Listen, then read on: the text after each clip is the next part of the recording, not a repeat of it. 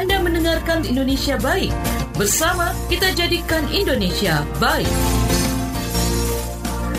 Kalau ngomongin soal latar belakang, uh, latar belakang kait Nusantara sendiri membuat program kelas menulis di penjara ini apa sih Mbak Dita?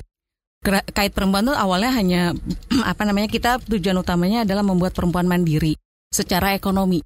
Karena kita kerjanya sebenarnya fasilitator masyarakat yang ngebus uh, social entrepreneur dari dari perempuan gitu. Kita mau ngebentuk perempuan yang jadi wirausaha sosial. Tapi ternyata itu aja nggak cukup. Kita butuh literasi uh, supaya perempuan mau berpikir kritis gitu. Karena belajar dari pengalaman sebelumnya, kalau lihat dari sosial media, perempuan itu kan paling seneng banget tuh curhat segala macam di sosial media. Hmm. Tapi nggak dipikirin dulu dampaknya gitu. Setelah direspon sama orang, dikritik dan sebagainya, terus baperan. Lah, maka berpikirlah sebelum menulis maksudku gitu kan. Hmm. nah, sebelum sampai menulis buat orang lain, kalau di sosial media kan artinya ketika lo menulis lo udah harus siap ditanggapi sama orang Betul. lain. Kan? Nah, kita mau orang itu selesai dulu sama dirinya, menulis dulu untuk diri sendiri. Nah, di di di kelas menulis itu adalah kita belajar dulu menulis untuk diri sendiri.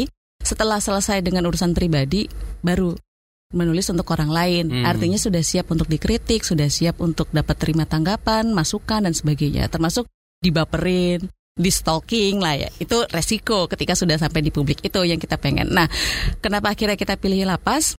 Karena kalau di luar perempuan masih punya banyak media untuk untuk untuk mengekspresikan perasaan, termasuk di sosial media gitu. Kami bikin kelas juga di luar lapas.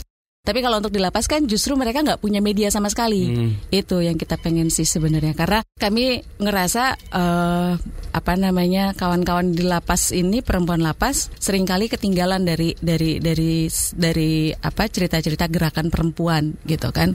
Ada emansipasi, ada equality dan sebagainya. Tapi kita nggak pernah nyinggung teman-teman yang di lapas perempuan seolah-olah hmm. uh, karena statusnya sebagai narapidana mereka seolah-olah hilang juga gitu apa namanya kesempatan untuk juga berekspresi dan sebagainya. Nah itu yang kita ya udah kita mulai dulu di lapas.